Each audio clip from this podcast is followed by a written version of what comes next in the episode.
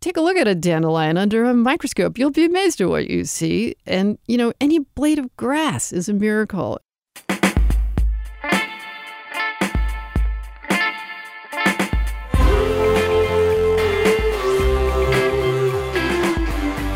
From Wyoming Public Media, this is Human Nature real stories where humans and our habitat meet. I'm Erin Jones. In this episode, we'll hear about a journalist who went to live in a forest and who met one tree in particular that helped her find the story she needed to tell. For Linda Mapes, life began in the woods. I grew up in a kingdom of trees, seven acres of woods, maples, oaks, white pine, cedars. It was a magnificent, absolutely ordinary forest, the kind of thing every kid should wish for. There were little frog ponds, I would follow the sounds of the spring peepers as soon as I got off the bus, all the way deep into the woods. I learned to climb my first trees in that forest. I built a treehouse in that forest. I slept out in that forest. I walked our dog in that forest. I practiced my violin in that forest. I grew up in that forest. It was heaven. Linda grew up. She found a job that let her keep spending time in nature she became a science journalist. And one of her field's biggest topics was climate change. Linda thought about the simplicity of her childhood among the trees. And she thought maybe those ordinary giants could help her tell the story of climate change in a new way. So she visited Harvard University's study forest in western Massachusetts, and there she began researching a new book. I wanted to explore a way to tell the climate change story differently. I mean, I could tell as a journalist that people were just tuning out this story, you know, parts per billion. They didn't want to hear any more about that, and neither do I. And I wanted to try to discover a way to tell this story through the charisma of the natural world. At the Harvard Forest, Linda met a scientist named John O'Keefe. John was studying climate change through the tree canopy. He made weekly walks with a notebook and pen on a circuit observing the ways leaves behaved to try to determine whether seasons were shifting as a result of climate change. We went out on his loop and we actually auditioned trees. We came along and looked them over and thought, ah, this one's too small. This one is too obscure. There was a lovely little striped maple, which is a very pretty species uh, in New England. It actually has a photosynthesizing bark and a beautiful leaf, and it gets a great flower in the spring. But you know, it wasn't big enough, it wasn't old enough, so we passed that one by. And we walked on and we came to a black gum, which is the oldest tree in the Harvard forest. It's about 400 years old. But I thought, ah, a little obscure. Not many people will know that species, so didn't pick that one. We kept on going on his loop, and uh, finally, he comes up to this big red oak. And he puts his hand on it and he says, Here, I think this would be a good one for you. And I tipped my head back, all the way back, and I looked up, and it had a giant crown about 65 feet across. It was big enough I had to, you know, really kind of crane my neck to take it all in. And I thought, perfect oak, the most common species in the northern hemisphere. If it was an animal, it would be a dog. It's a it's a tree that had everything I was looking for. It has nobility, it has character, it has beauty, and this one was old enough to be my witness tree. In New England and elsewhere during the time of white settlement, people used big trees to mark the boundaries of their changing world. They needed to set out the metes and bounds of landscapes, and very often there wasn't anything handy with which to do that other than a nice big tree. And these were called witness trees, witnesses to the boundary that was being marked. For myself, the use of the term witness tree for the title of my book is a metaphor. The tree that I selected and whose life I chronicle over its hundred years was not actually a witness tree because it's not old enough to be that. However, it, just like those, marks time. It marks change. It is the thing that has abided on the landscape through so much that has happened. After all, it sprouted just about the time when Model Ts are coming off the assembly line as we walk away from the farms and go to work in the factories and the industries that ultimately are changing our world. And so my tree is a metaphorical witness tree in the sense that it, it is a way to look at our changing relationship with nature and changes in nature itself over the hundred years of its life.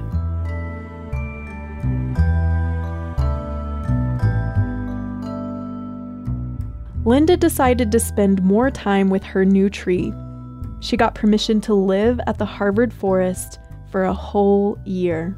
Which gave me the time to come back to the forest, move into an old farmhouse not a half a mile from my tree, take up residence, and literally um, visit the tree every day, all kinds of weather. I went up there in my bedroom slippers, snowshoes, muck boots, work boots. I was out there uh, day, night, spring, winter, fall, summer. It was such an important gift to be able to look closely and long at nature and at this tree. And not only that, but to do so in the company of scientists from all over the world and from a whole range of disciplines. The witness tree that you chose, the red oak, you said is a very ordinary tree. And I wonder is there something important about understanding common nature as opposed to majestic nature? I'm so glad you asked that question. I have a thing about this because, uh, you know, this divorce from nature um, happened in so many ways. It, it, happened, number one, in thinking that uh, knowing about nature was only for professionals, scientists, people in white coats or something. Um, and and secondly, it happened with this idea that it's only for the adventure shows, you know, the um, the, the sort of distant, romantic, faraway, exotic got to get on a plane and fly there for tens of thousands of dollars nature.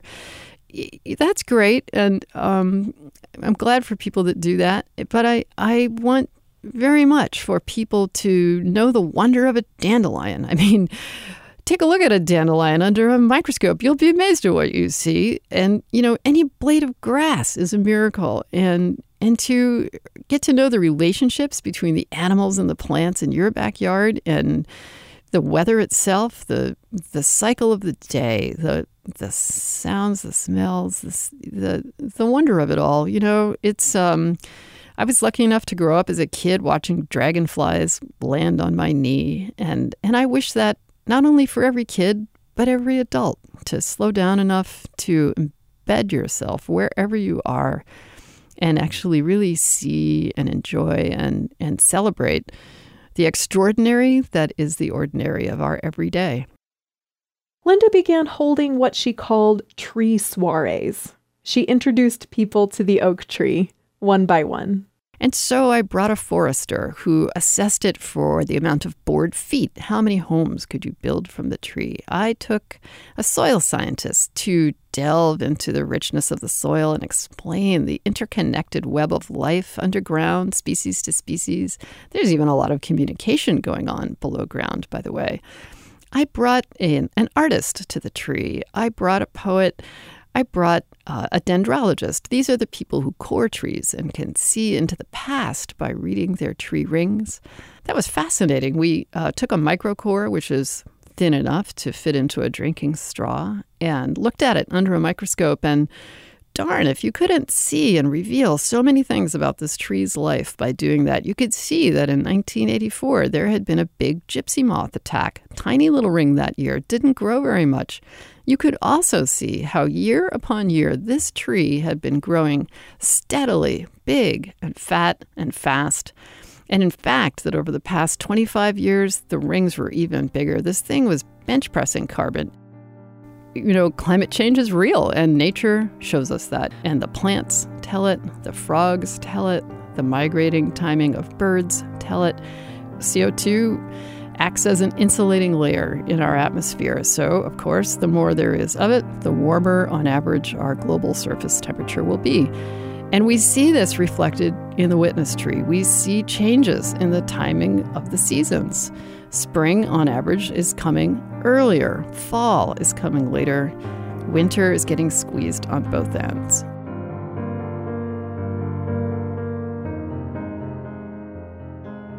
The planet is not just a collection of places, it is an interconnected physical, geochemical, biological system. We don't run it, we just happen to be lucky enough to share it. Linda points out that humans have subjected the planet to other violences in the past, and folks despaired then too. But Linda says there's room for optimism. Let's talk about Henry David Thoreau. He was writing uh, at the time of the height of deforestation in New England. We think about him as Pan with a pencil, you know, off in the beautiful woods. Forget it. That's not true. He he was writing as they were cutting down the woods of New England in order to clear it for agriculture. And he would write in his journals, "Thank God they can't cut down the clouds." and he would lament the loss of the so called nobler animals. And he meant the deer and the bear, the mountain lion. You know, in the time of his day, the biggest thing left in the woods was a muskrat. Nobody had even seen a deer in a generation. Well, fast forward to today, and over a six state region of New England, we see one of the most glorious and profound rewildings of our time. As people walked away from these farms to go work in the cities, and do other kinds of jobs, uh, what came back? The trees, and with them, the animals. Today, bear and moose are in such profoundly great numbers it's actually kind of a problem for people who in a modern in modern days have not lived so closely with so much wildlife and i take so much encouragement from that that nature is resilient does rebound comes back you know there's a lesson there that not only is all not lost, but you can have faith in nature that that force, that genius, that brilliance is always there.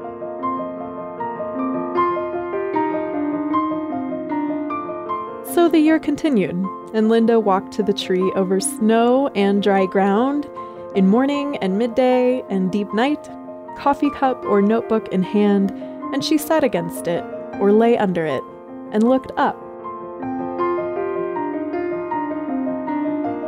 The CO2 that we breathe is the food they need. The oxygen they make is the sustenance that we need. And visiting it at night, I would think to myself, you know, I'm lying here under the tree and uh, our breath is shared. It's, it's not photosynthesizing right now, but it's still breathing through the lenticels of its bark. And, you know, to think about that and, and wonder if you could see the breath of trees, some kind of golden cloud. Would we better understand how linked we are, how interdependent are our lives? During her year in the Harvard forest, Linda learned all kinds of things from the scientists she interviewed, like John O'Keefe. But what stuck with her most wasn't a fact, it was a habit. John and I were on one of his weekly walks. You know, he did this every week in spring and in fall.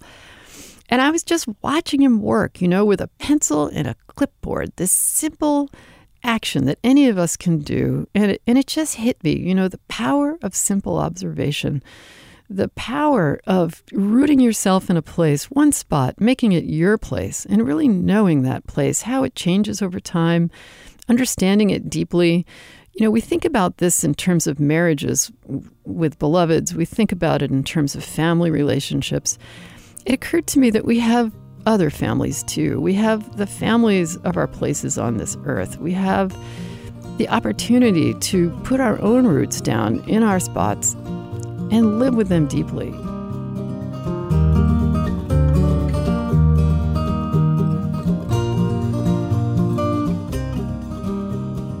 Our storyteller was Linda Mapes. For more on climate change, trees, and the woods of New England, check out her book, Witness Tree and you can discover more, like a link to the Witness Tree webcam, at our website, humannaturepodcast.org. Special thanks to KUOW in Seattle for helping to record this episode. This is the end of season two. We're getting ready for season three, and we think it'll be our best one yet. What happens when your helicopter crashes in remote winter mountains and the pilot didn't pack supplies? Or when you come across a deadly family secret and Woody Guthrie offers salvation. And when elephants are dying of thirst, how far would you go to bring them water?